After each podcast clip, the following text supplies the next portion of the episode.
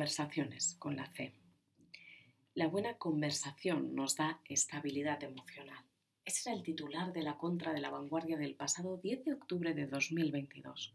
Lo afirmaba Mariano Sigman, doctor en neurociencia, que ha publicado con debate El poder de las palabras, cómo cambiar tu cerebro y tu vida conversando. Me sucedió con ese libro como sucede tantas veces en las que oyes algo por primera vez y desde ese momento no para de aparecer en tu vida.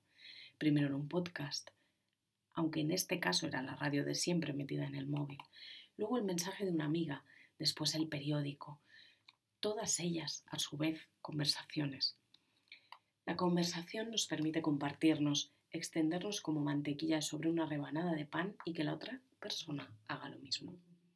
Poco a poco, con delicadeza, ponemos sobre la superficie porosa lo que somos o lo que se cuece por dentro y todo va tomando una consistencia más llevadera, serena, asumible. Lo que decimos y lo que nunca llegamos a decir puede crear realidades nuevas o dejarlas en el limbo de lo que nunca fue. Para que pasen cosas, o al menos las que eliges que pasen, hay una declaración previa, más o menos exteriorizada, una conversación. A continuación viene el compromiso para que tiren adelante, pero esto merece entrada aparte. El lenguaje es una herramienta de transformación, nos acompaña a diseñar lo que queremos primero y a compartirlo después. Nos ayuda a poner orden, a priorizar, a estructurar. Nos apoya a declarar, voy a hacer esto, a partir de ahora no vuelvo a... o incluso, gracias, te quiero, perdón, sí, no, las cinco básicas. Todas ellas abren o cierran caminos, posibilidades.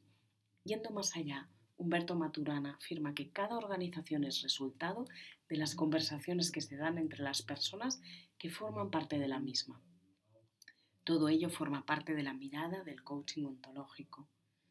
Una sesión de coaching es de hecho una conversación, una en la que la escucha tiene el papel protagonista además del silencio, para que salgan las palabras más tímidas, a, las que les cuesta más asomarse, las que quedan detrás de las que siempre salen en primer lugar.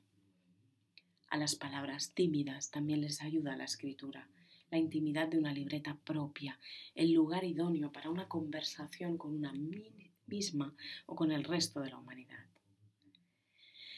Por eso me encanta juntarlas porque también yo tardo un rato en salir. Y sin embargo, las conversaciones me pueden, como todo lo que huele a la promesa de un descubrimiento infinito.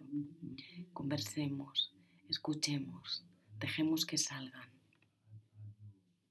Si te apetece conversar en una sesión de coaching sobre algo que quieras crear o cambiar en tu vida, puedes pedir en la web una sesión de orientación gratuita en la que explorar de qué manera podría acompañarte.